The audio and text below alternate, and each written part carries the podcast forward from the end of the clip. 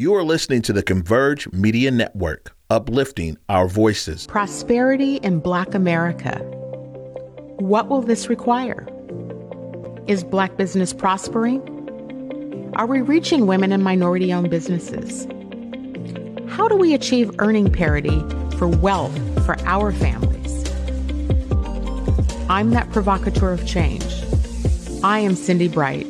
Welcome to Heartbeat. Good evening, everybody. Welcome to Heartbeat. I am your host, Cindi Bright. Thank you for being here with us this evening. Before I begin the show uh, this evening, I wanted to just take a moment uh, and send um, a shout out or some warm hugs to our founder here at Converge Media, Omari Salisbury, whose father passed last night. And so I just wanted to acknowledge him tonight. He is the founder and the reason why we're sitting here tonight in Converge Media Studios doing Black Media Matters. So our heart is out to him. Um, and we send our love to you and your family from our family and from all of us here. Omari, uh, we want you to know we're thinking about you this evening. Tonight's show, uh, we're going to do have a conversation. I'm really thrilled uh, to have this conversation tonight. As many of you know, every week we're here discussing a lot of the political power, the issues that we're facing as a community. Legislative session ended. Uh, I believe it was last Monday, or maybe it was this Monday. I'm losing track of time here. And so when the session is over, I tend to pivot um, heavier into politics and getting more of our elected officials and people, lobbyists, other people who are advocating on behalf of our community onto the show so that we can have a conversation with them and hear what they're up to, what progress is being made, what issues are out there, what's been left behind. We are so thrilled tonight to have. She is the CEO, she is a chief lobbyist. She is a hashtag badass woman who is down in Olympia fighting on our behalf to get legislation passed and through the system to help advance our communities. I want to welcome Paula Sardinas on. She's been on Heartbeat in the past, but let's welcome her back to Heartbeat this evening on Converge Media and let's hear from her some of her thoughts, her work that she's been doing, her perspective about some of the issues. Paula, welcome back to Heartbeat and thank you for being here live in the studio with me this evening. Thank you so much, Cindi. It's wonderful to be here. And thank you so much for always giving a platform to um, just the Black community and uplifting what we do. This was the 105 day legislative session. It was absolutely grueling, $69 billion budget, uh, major, major investments in uh, children with disabilities, education, a billion dollars invested into housing, lots of money into your favorite nonprofits, um, strengthening our small businesses and our economic development. So I'm looking forward to having this conversation with you and talking a little bit about what we do. Um, as the founder of the Washington Build Back Black Alliance, we house 16 of your largest nonprofits and we work across Washington state.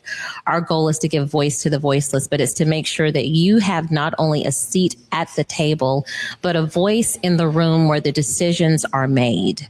We work all four corners, uh, House Democrats, House Republicans, Senate Democrats, Senate Republicans. This year we worked on bills for the governor's office, DNR, the attorney general, the treasurer. So if the policies impact Washington state, we are there making sure that you are heard, you're represented, and then we're coming back to you for that accountability and those results. So looking forward to having the conversation. Yes, I let's let's start there because I we, Paul and I were uh, we were talking before we went live, and you were giving me all this juicy information. The tea. you were spilling the tea, and so let's just start with maybe highlighting some of the major bills that got passed this session that help advance our community. So I know Representative Jamila Taylor is working on a housing bill. Why don't you just give us an oh, overview God. of these bills? So, so housing is is my passion. I serve on the board of the Washington Low Income Housing Alliance, and so you're talking about um, the CHA, the Covenant Home Ownership Bill, which is House Bill 1474. It will be signed ad nam into law by the governor on Monday. That bill uh, removes some of the racist covenants that date back to 1968. Such as? Redlining. Mm those HOA covenants that say because you are black and we are women, or you're interracially married, or you might have a child with disabilities, or you're indigenous, or Latinx, or gay, you can't live in this community. They were deed restricted. It puts hundreds of millions of dollars into first time homebuyer programs. It pays for closing costs. Um, it is probably one of the most consequential housing policies, uh, not just in Washington state, but in the United States. We often say you cannot repair where you do not invest. And so Representative Jamila Taylor should be on everybody's list as the housing champion for 2023, um, along with other champions like Representative Bateman, who passed 1110, which is the missing middle. We know that missing middle has been an, an issue for cities like Seattle for a long time. That's increasing our housing supply and looking at GMA. That bill will be signed at SEIU's headquarters between 8 and 10 on Monday morning. So when we say this was the year of housing, $400 million again to provide that housing support, looking at just not, you you know, inventory and supply, but making sure that we can get permitting done, making sure that we can work with those local jurisdictions because we are 147,000 units behind in the black community. And so when you, I'm, I'm following your acronyms a little bit. Our audience may not know some of the acronyms. So when you talk about um, the middle, the missing middle, who specifically are you referring to with that? So that that's like our multi generational housing. Um, I am unabashed about saying I'm a, I'm a proud mother. I have children graduating. I'm 50 years old, and I think about my daughter that's graduating from Wazoo. So if I owned my house and I wanted to put an ADU, I wanted to expand that. This bill will allow folks to be able to do that, to take their home and be able to add, make it a twoplex or a fourplex or a sixplex, so that if I had an aging parent that I wanted to age in place, they could stay there, but I could also say my 22 year old may not be able to afford the seven or eight hundred thousand dollars into Seattle. So and why so why can't we take our property and expand that and create multifamily housing on our own lot? So was that restricted historically that you couldn't expand? it has expand? Been restricted. Okay. We we have lived in single family uh, units, and so there would be deed restrictions that'll say you can't build in certain communities, um, and we call them NIMBYs, not in my backyard. These kind of multi-level units, whether people didn't want to obstruct views, or I heard in Auburn, for example, they just didn't want these units. They said they're going to bring the wrong type of people. They're going to be bringing drugs. They're going to be bringing crime. They're low income. And what we had to say is that we love to be able to create more housing to keep families together, diverse families, communities of color. And sometimes it takes three or four incomes together to be able to afford housing. So if you can build a duplex or a fourplex or a sixplex where you can have multi families living there, what you're doing is you're keeping generations of family together instead of, you know, gentrifying and separating families from their homes. And was any work done to the point about that it takes three and four um, members or different families to be able to have one entity of wealth generation? Was there any work done in session to address the massive disparity in economic or earning potential or you know earning parity for. I love you because you're asking all of the right questions. Um, we try to do a lot of things. Um, I, treasurer mike pellicciotti brought um, the washington future fund bill which we worked on. A lot of people were calling that baby bonds it would have invested $4000 in every child born, born on apple care. Um, we estimate that it would have lifted an entire generation out of poverty. They could have used that money between 18 and 35 you could have used that money to buy a home or to go to college. Unfortunately Unfortunately, that bill did not pass. It had about a $100 million fiscal note. Um, even though we have majorities in the House and Senate, we didn't have the political will to invest in Washington's future, which are their children. But we did pass a constitutional amendment, which gives this treasurer more options for those investments. Now, we've seen baby bonds in places like Connecticut. We did look at universal basic income. Uh, we, we, had that bill. That bill also didn't pass. These bills passed their first committees of reference. Many of them died in appropriations because they had large fiscal notes. And so, Cindi, what I would say to you and to your audience is we have to ask ourselves do our investments in Washington state align with our values? If we're not willing to invest in our children, if we're not willing to invest in a universal basic mm-hmm. income for the least mm-hmm. of the, if we're not willing to make sure um, that you don't need to combine three incomes just to own a home, right? Are we progressive or progressive? Right. That's you know that's my peeve about yeah. um, earning parity, right? Because yeah. we're still at the fifty three cents to the dollar. So what I re paraphrasing what you just said. So we what did not go through is universal basic income, which could have been a huge benefit to, particularly during COVID. So what was, uh, was it Andrew Yang promoting that yes, when he ran? Andrew Yang promoted that. That um, trying to get Katie Porter, Elizabeth Katie- Warren. right. Yeah. So we mention these things because we want to make sure we keep these issues in the community's forefront because these are the kind of things, even though when you talk about the housing and the multiple families, it's a, it solves a symptom of the problem, but it's not solving the actual problem problem, which is around, I mean, the word I'm it, reparations, right? We haven't solved the fact that we don't own properties, we don't, our earning parity is so far and wide, like billions. I, I heard a quote about GDP spend on black business in 2022 was 1 point something billion. And in a state with 5% black population, that number should have been 22 billion. So the deficit is so wide and deep that when you think about equity, even though these are great solutions, like I'm not discounting or because I, I don't work in local politics directly. And I see how hard you and other people have to Well, work just to get what you got. Absolutely not enough, and and, th- and this is where the accountability comes in, right? Mm-hmm. Um, when we talked about this with the missing middle bill, it, it was pared back, and so some of the things we really wanted, we didn't get. Like some communities, um, like where I live, I live in Issaquah, they get to opt out of things like sixplexes. Um, the wealthier communities get to pick and choose, and so I think we have to be very honest with community to say it is about empowering your voice making sure you're you're using your voice but you have to hold the legislature accountable you've got to hold your local city council and these mayors and people that went down there and testify to get some of these bills accountable it's important to say what we didn't get as much as is to talk about what we did get because there's a lot of stuff that got left on the backroom floor So I want to I want to talk about that, and I want to get through some of the wins we have. But I do definitely want to talk about the accountability piece because um, we need to talk about how we help mobilize and get other people interested and elected into office to help change the power structures that are in place. But I'm going to let you continue. So housing was one of the housing was big. Um, obviously, cannabis social equity. This this marked the tenth year that Washington legalized adult use cannabis in Washington State. Um, 556 licenses, three percent belong to African Americans. This past March, they opened up the first 45 licenses that happened under 2870. So then we passed uh, Senate Bill 5080, led by your phenomenal Senator Rebecca Saldana from the 37th Legislative District, which will add an additional 52 licenses with the opportunity to add additional licenses every other year. It'll add 100 um, producer licenses and 10 processing licenses. are And- people obtaining those licenses? well, the, the- it, it'll take time. So where we are right now in the process is the the licensing period has closed.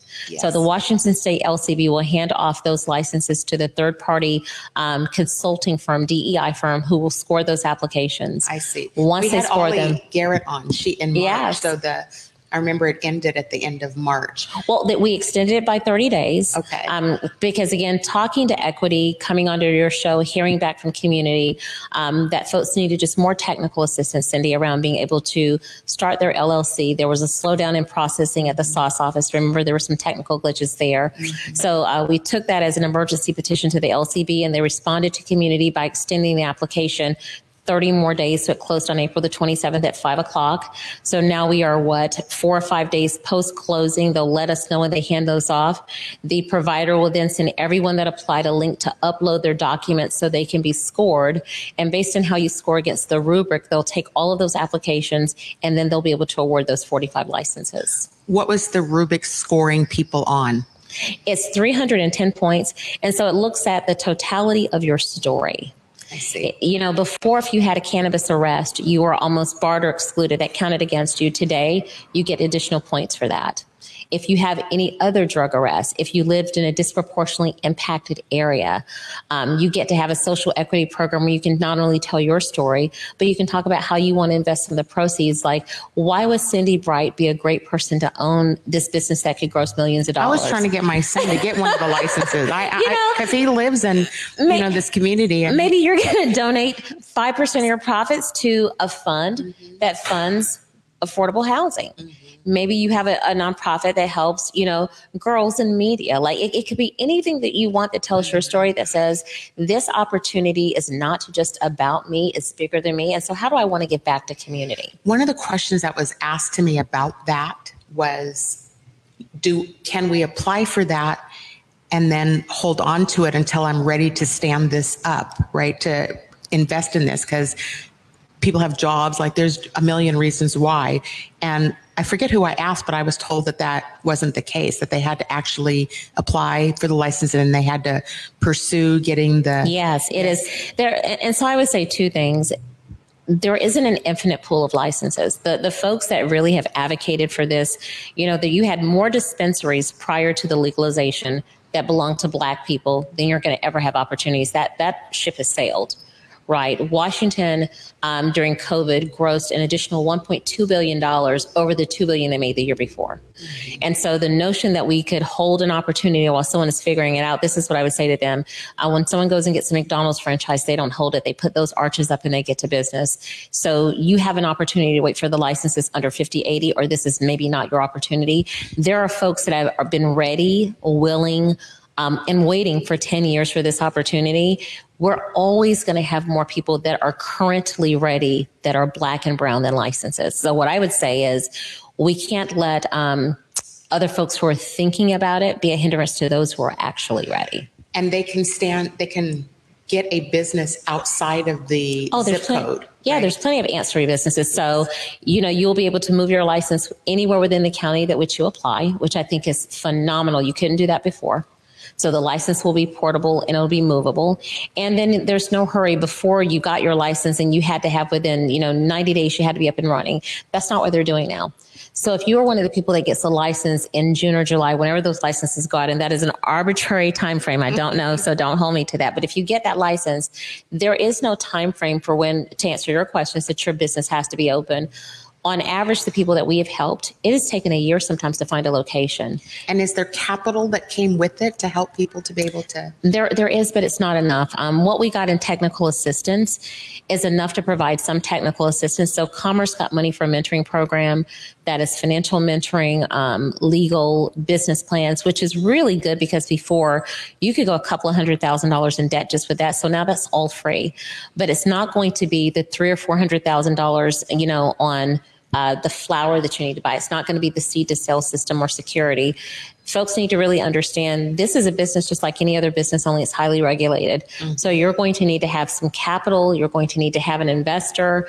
Um, and I know that there are people that that feel a certain type of way about that, but that's this is business. We I'm a former banker, so I just need to be honest. If you walked into my bank and you said I want to have a food truck, okay, we would talk about it. I'd look at your recipes. I'd look at your potential for success, right? And I might be able to extend you a small business loan, and you might have to go to SBA this is a business just like that would be a business, right? And so you're going to have to come to the table with some skin in the game. But some of the challenges, I would say yes, and some of the challenges that Black people, Black businesses have experienced, particularly post COVID. Um, is the ability to access capital. Absolutely. And so the the scoring, which is why I asked about the rubrics, right? The the methodologies that are used to determine, you know, credit scores um, in the you know rental market, two and a half times to three times, like that keeps weeding black people out because 100%. that's the traditional way. And, and we got to talk about predatory lending and the way mm-hmm. cannabis is different. So that that would be a challenge in any business. Mm-hmm access to capital is a problem in any business. During COVID, 624 businesses closed in Seattle. Um, and so that number was exponential if you were Black or BIPOC. That is a real problem. We didn't get the PPP loans. Yep. We didn't get the EIDL loans and the other things. I know that there's still people that were checking SBA every day until they got the email that the money was gone and they were still waiting. I was one of them. I, I wasn't going to out you, Queen, but yes. Like, so, so that's kept getting put out of the queue. Out of the queue. And, and, then you call and you go to the black hole. So that's a problem. But then this is the other part of that, right?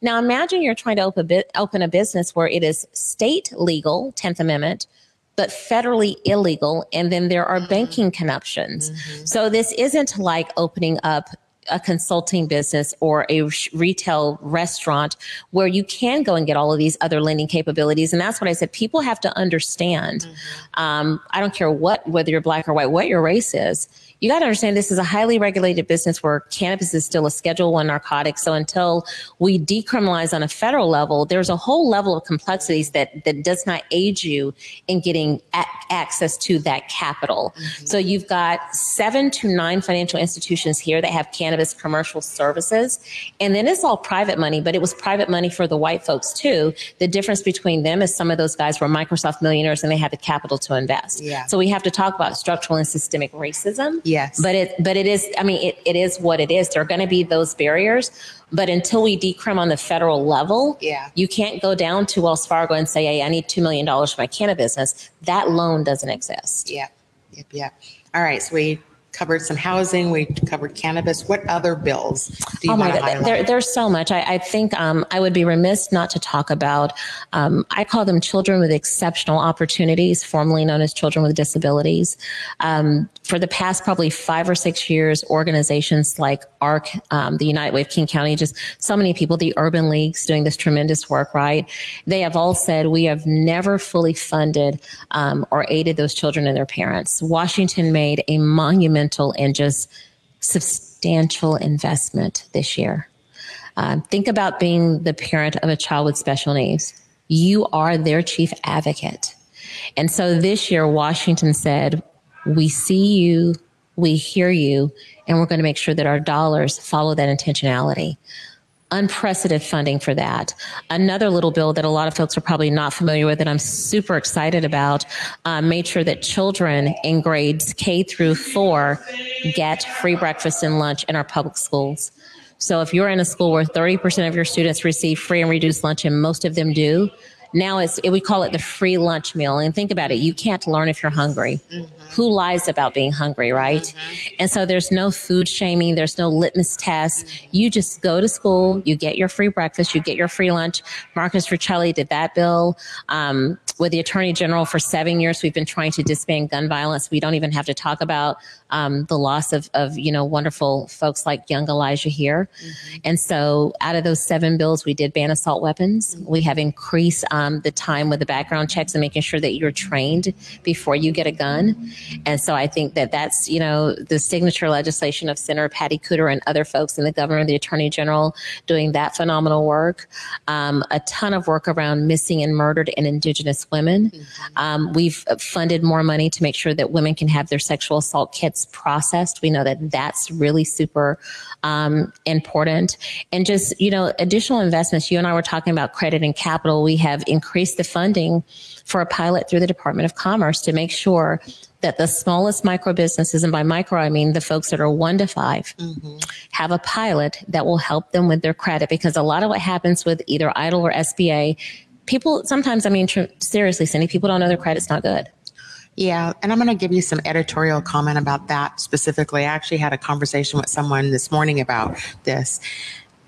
You know, I advocated in my own way during COVID and PPP and all that stuff.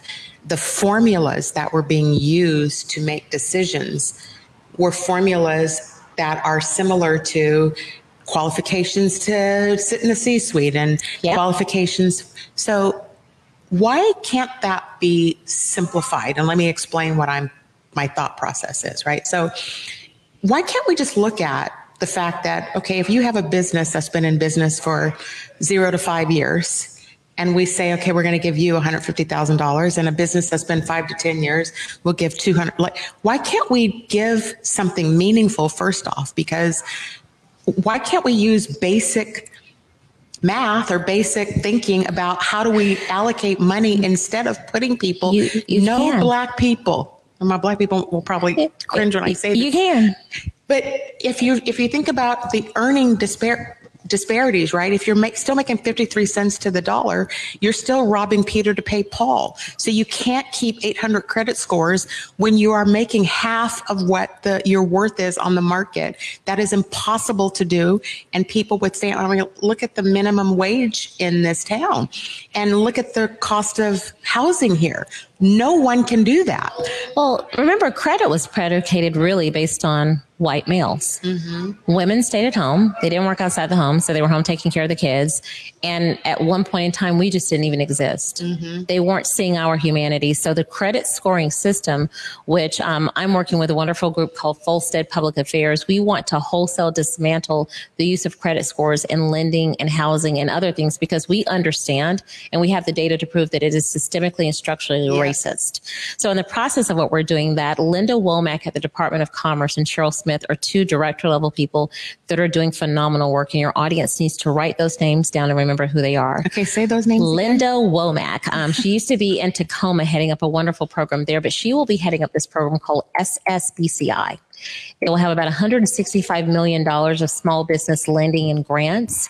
Um, and Linda will be working with different community leaders to shape how that money will go out. And some of the things that she's done, and she and I talked about this, is everything that you're saying it might be easier and better. And I know they're contracting and they're talking to folks now to have a CBO or a local organization and community that knows all of their small businesses they know Cindi, they know Boon Boona Coffee, they know these small businesses and organizations, right? So they don't care what that person's credit is. They they know how they serve community, yeah. they know that they're doing a good service, and so it's almost like a communal type of lending. Key point. And so key she, point. Yes. Is that so we we literally doing the work, doing the work, right? And so Linda Womack is going to be standing up that program. Um, I can tell you, Cheryl Smith is already in the process of making sure that they're getting a consultant to make sure that we are listening. Cheryl has actually been doing this work at least three to five years. Yeah. And I would just tell community, I know that it feels like the the wheels of justice grind slowly. Yeah. But it would be dishonest and disingenuous not to highlight the work that Cheryl's doing and saying, it's going to happen. This happened pre um, Mr. Floyd being killed. This is work that she believes in. She is a white woman, but she's an equity ally. And she is deeply involved in making sure that these micro businesses, these small businesses can survive. But she's passionate about giving the power back to community. Awesome. So when you say this stuff and they hear it, the Department of Commerce is listening. Okay. We're going to take just a quick commercial break and then we're going to come back and pick up the second half. I knew this was going to be the fastest hour because Paula's got so much information, but we'll be back in just a couple minutes. COVID 19 hurt my income, my health, and my family. We were about to lose our home when we heard we might be eligible for homeowner assistance funds from the government. We called 1 877 894 HOME and a housing counselor stepped in, they talked to our lender, and saved our home. Because falling on hard times does not have to mean losing your home. Federal funding details at washingtonhaf.org. Welcome back to Heartbeat. I'm your host, Cindi Bright. Joining me this evening is the CEO and Chief Lobbyist of FMS Global Strategies. She is Paula Sardinas. She is giving us a ton of helpful information today to hear about what took place during our legislative session this year. And so I just want to remind everybody that we're really fortunate that we live in Washington state. Now, I'm the first to admit, this is not perfect and it's not progressive like we think, but we de- definitely are focusing on the right things here in Washington state. Maybe not moving at the pace we all want, but we're focused on those. And so let's bring Paula back in um, and continue on this conversation because you were also uh, going to talk about the Blake bill. Yes. Yeah, so session ended on April the 23rd. Um, in just a very anticlimactic fashion. So many of you realize the Blake decision um, said that you can't just be charged with simple possession of drugs.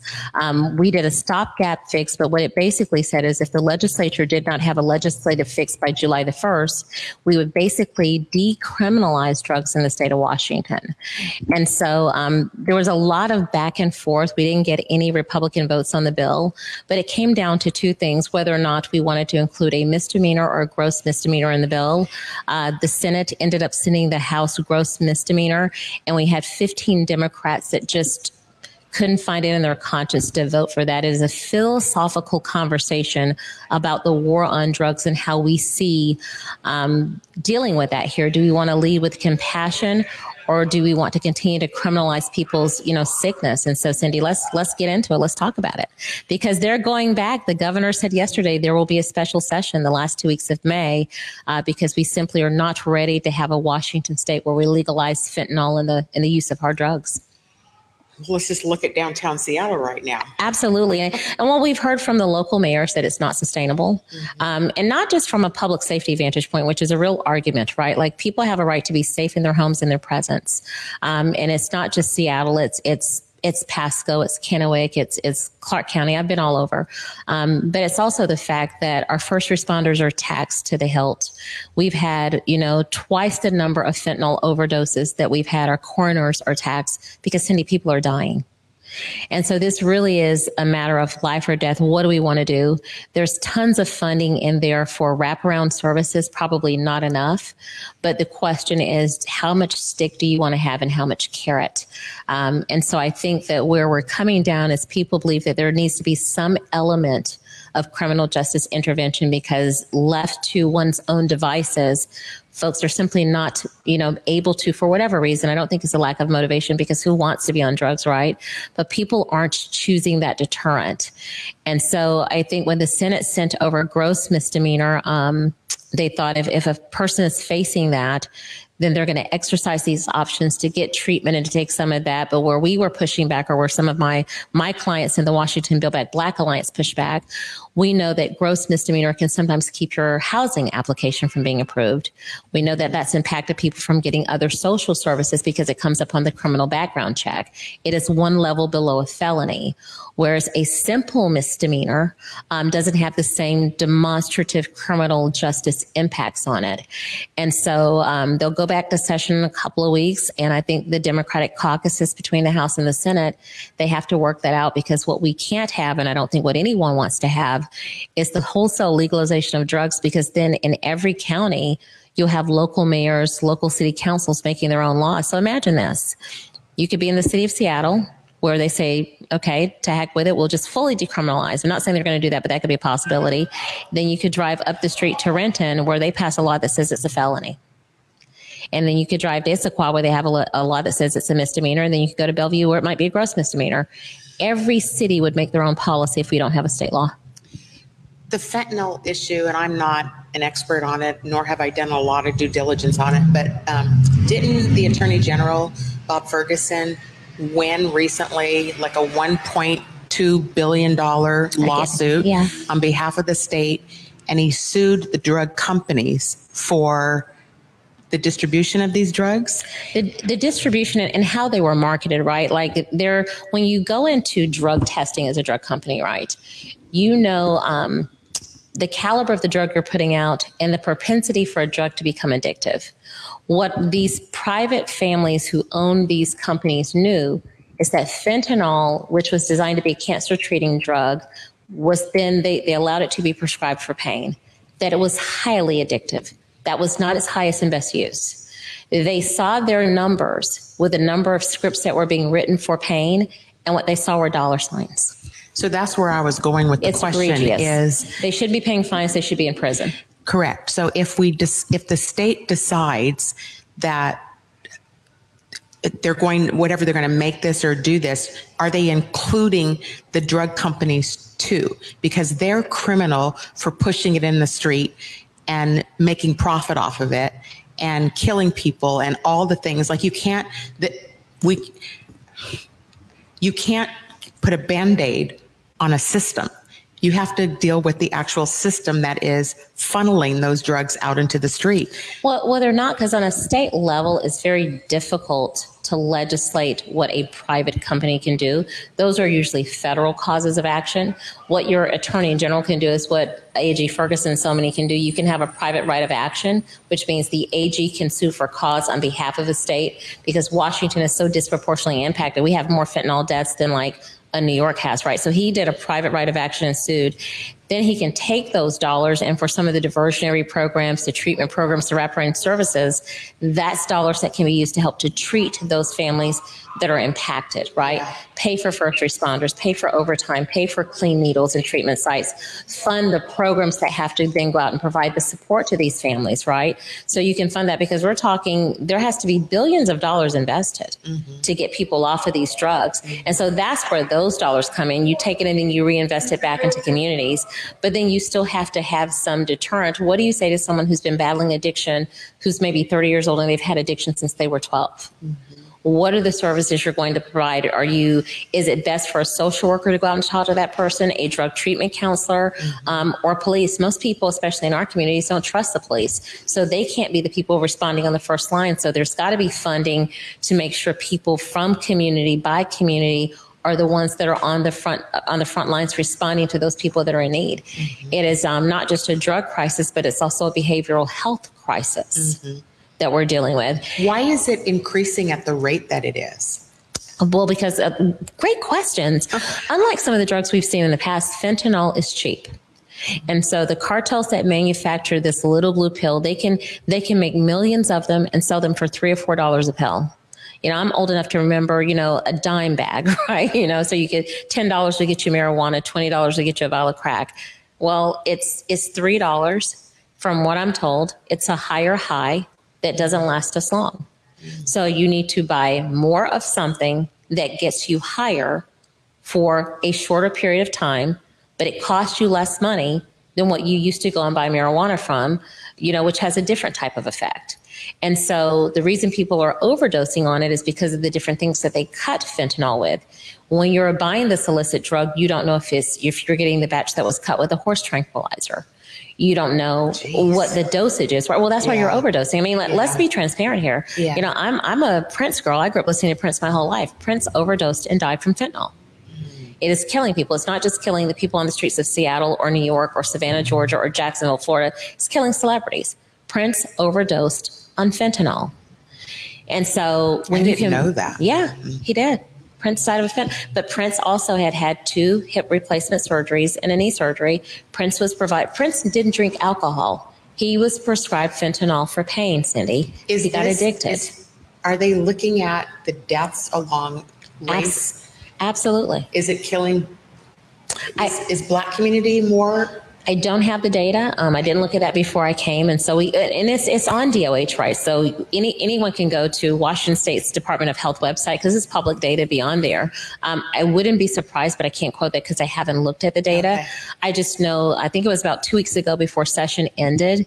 We were double the amount of deaths that we had last year, and we were trending higher than any other urban city in the United States our size.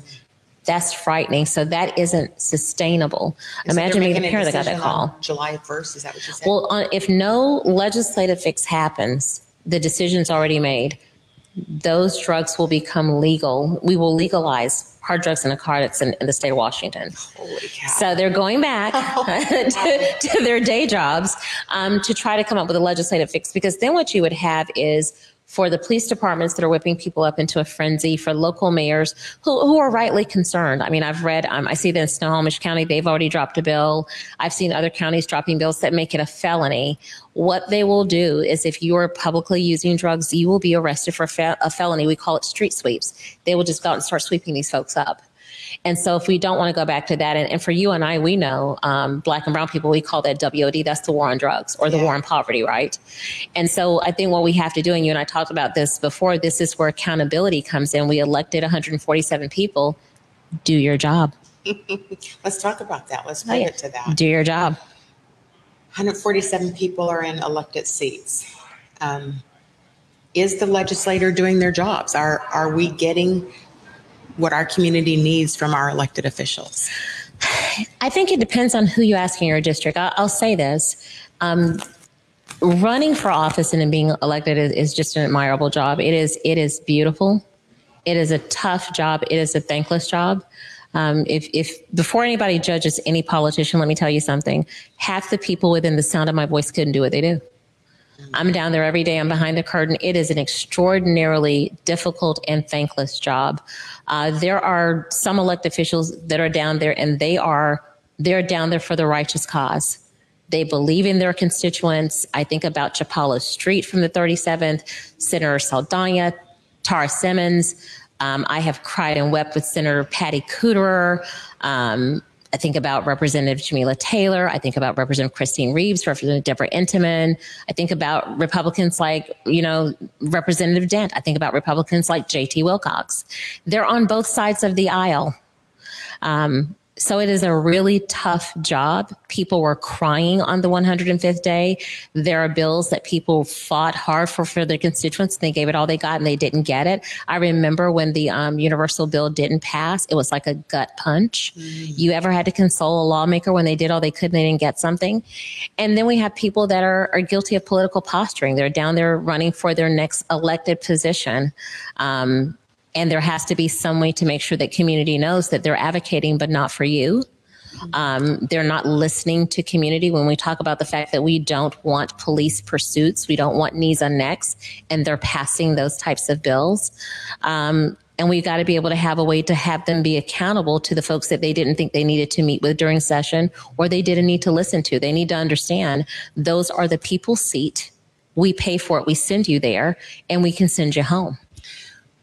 Which seats do you feel the community should focus on to unseat? Who should we be unseating in the legislature? Well, I, I tell people this it's a job interview. Whether it's a 60 day session or 105 day session, it's a job interview. Um, and everybody gets a performance review. And so, whatever district you live in, you should be asking three questions what policies did you pass that are going to benefit the most disproportionately impacted person in your community? If you're a black or BIPOC, what bills did you pass or appropriations that are going to lift up economic prosperity and generational wealth? And what were your commitments to dismantling structural racism beyond the fact that no one was killed by police and there were no protests? And you need to hold people accountable to what are the answers to those basic three tenets of questions, because that's what I call progressive, right? What did you advocate for? Um, and then they need to be able to articulate that. I can tell you, um, there was, and I mentioned Chipalo Street. There's an organization that does a lot of mentoring with African American youth. They've never had a state appropriation. I brought it to them this year. I said they do good work, and here's the option. If we don't reach these 14 to 18 year old boys now, they're going to be in gangs, and we're going to bury them in four years. I need money to make sure that they can hire more mentors, and we believe that Black children are best mentored by other Black men. He put that money in the budget and it's there today. That's a champion. That's a champion. Representative Jamila Taylor, that's a champion. Representative Bateman, missing middle, that's a champion. Tarra Simmons, that's a champion, right? I was telling you about Representative Riccelli. Your fourth graders are going to get food K through in every school. Uh, you know, Representative Tana Senn. Our black child care workers brought us an issue where HOAs were pushing them out because they're keeping black children from mothers who work who want in-home child care. They were being run out of the business. We took that to Tana Senn. That bill passed. The governor signed it a couple of days ago. Does your firm keep? You brought this term up before we were on air, and it is brilliant. Do you keep key performance indicators? Absolutely. On every elected official, and are you able to share? You may not have the data today, and I'm I'm going deeper on this question because I think people need to understand you know, I, I guess the general public would think most of the elected officials don't do anything on our behalf anyhow, and many people have thrown their hands up with politicians. But if we're able to start to show by legislative district your senators, your representatives, and what they achieved, and then give them a report card on that.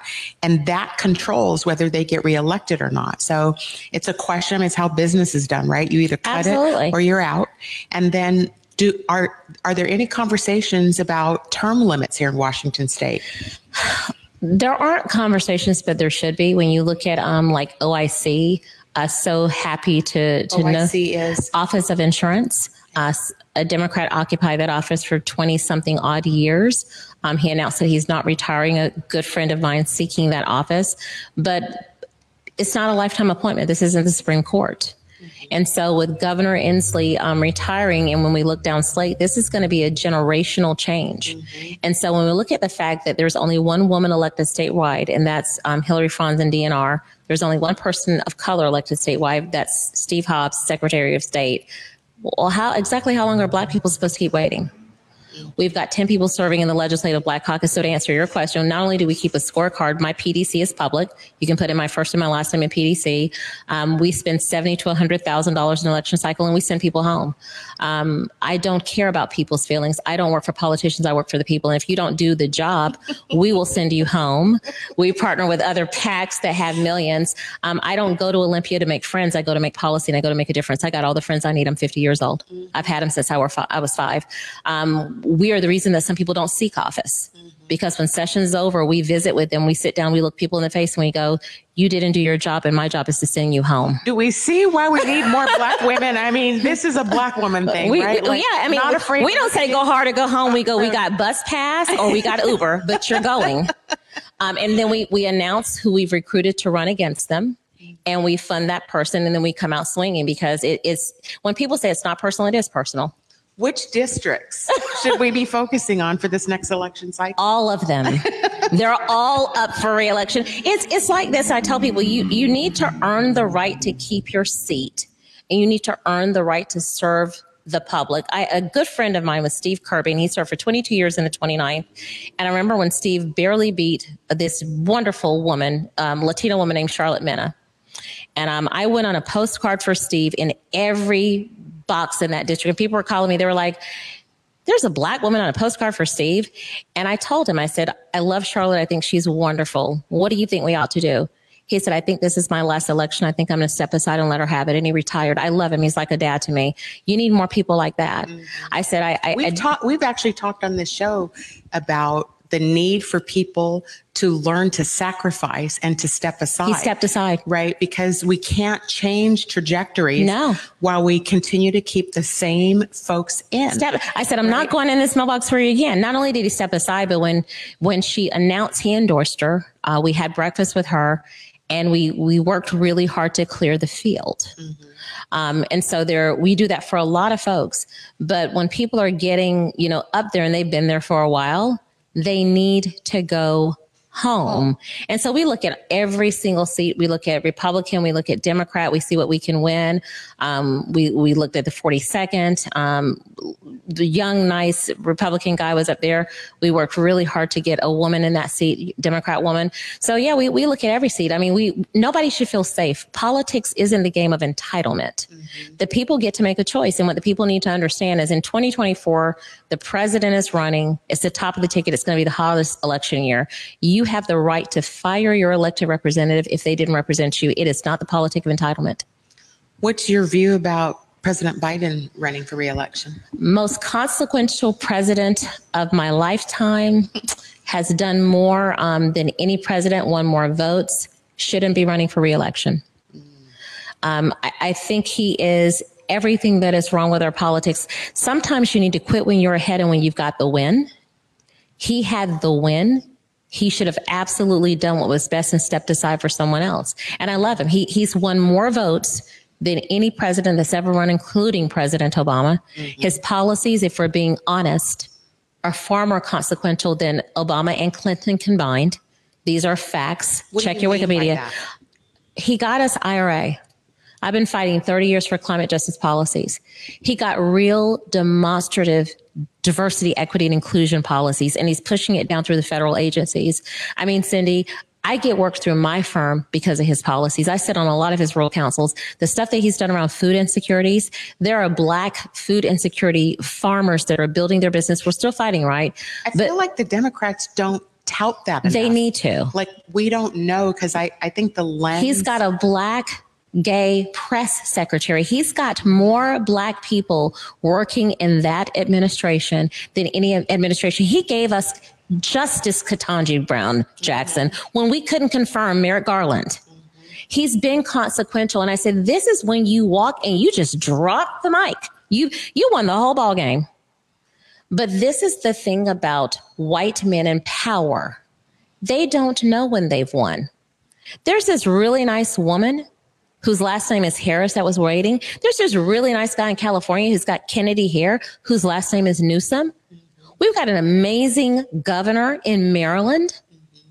And so, should a guy who's going to be older than my grandmother was when she died be running? No. And why is there such a um, what's the word? Why is it so damn difficult to just help propel people up the chain and help them move into these positions of power? What why won't he step aside? What is the what is it? Because power concedes nothing. Power has to be taken.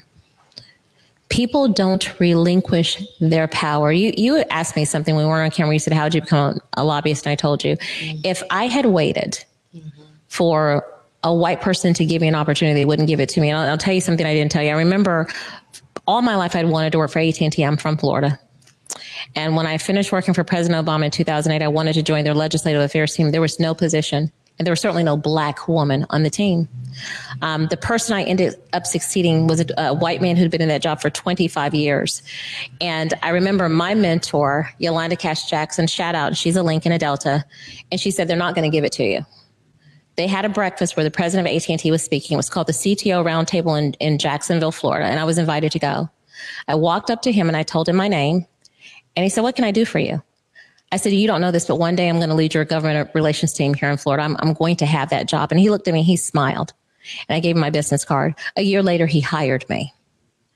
Power doesn't concede anything. You have to walk in like you belong there and you have to ask for it. That whole year, I worked my butt off doing everything in a state with a population of 23 million on every side of the aisle. So AT&T saw me. They didn't see me as a black woman. They saw me as somebody that could move their policy agenda.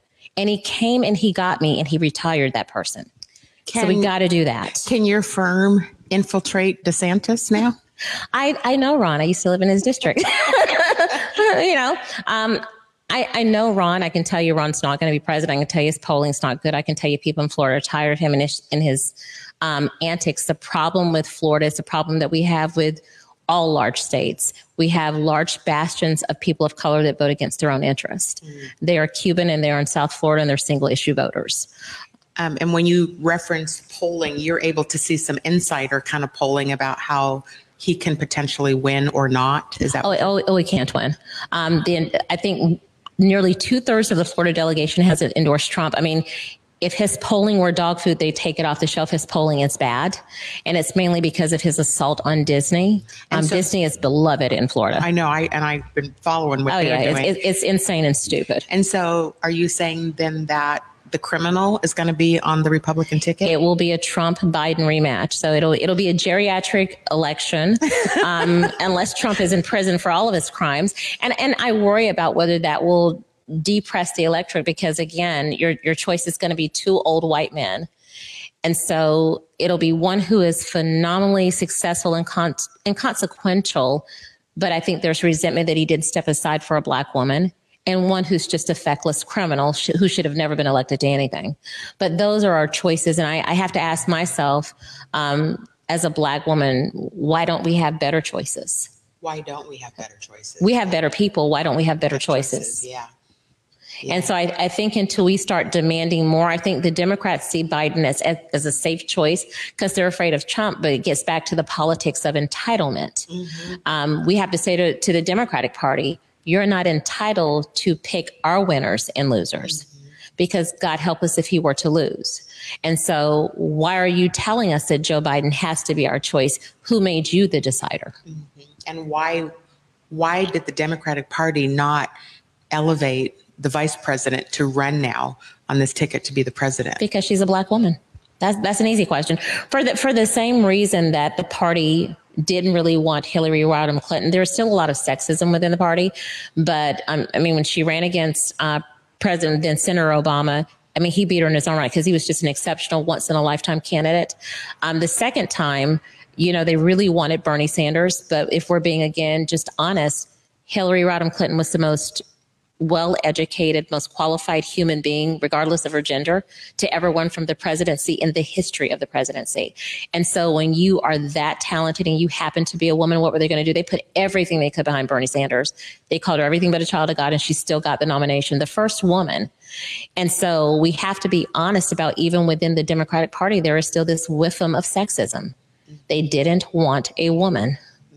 And so the question is, they'd rather have an older President Biden than a younger any type of woman right? Mm-hmm. I don't think they'd have a problem if it were Gavin Newsom or a younger African American man. I think we still, you know, if we're being honest and we're saying the quiet part out loud, they don't want a woman. Mm-hmm. And his vice president's a woman. Mm-hmm. I think if his vice president were Pete Buttigieg, we'd be having a different conversation today. Mm. Whew, I knew we'd cover a We'd be having it. I mean, if, it, if it were Buttigieg, I think we'd be having a different conversation mm-hmm. today. If Andrew Cuomo hadn't been out as governor of New York, I think we'd be having a different conversation today. But I think the fact that the person waiting in the wings looks more like you than Andrew, they're going to run an older Joe Biden. Yep.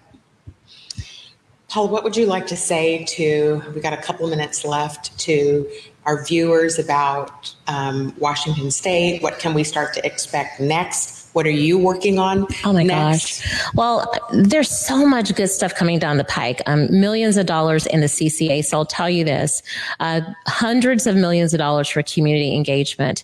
Senate Bill 5187. You can go to Washington Legislature, type in the word bill and put in that bill number.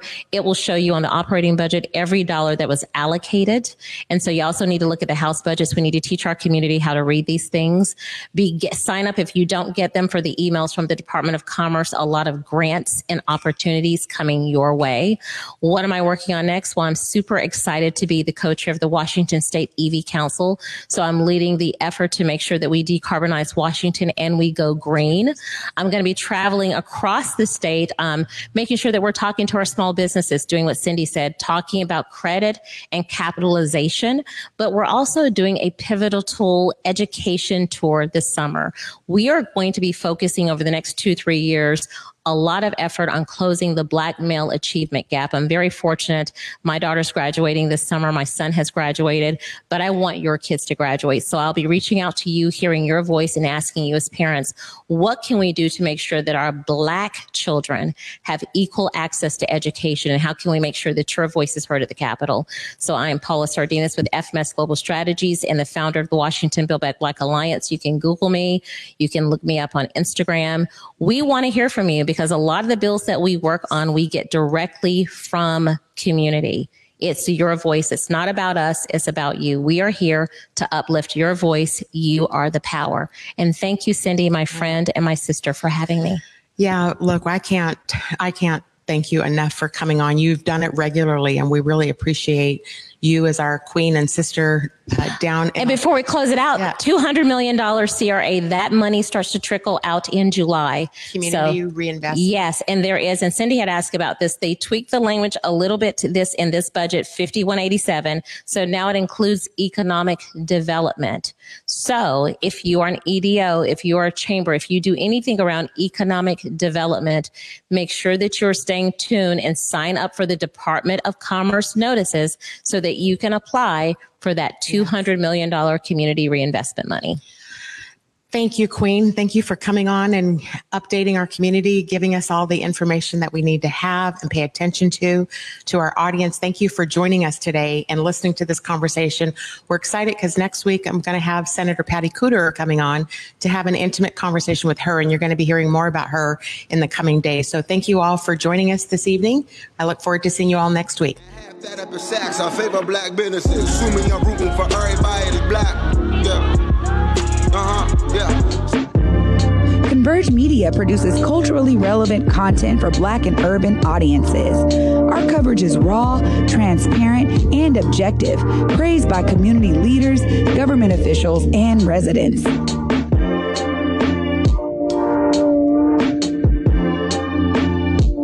Support Converge Media today via Venmo, Cash App, or PayPal at Converge Media.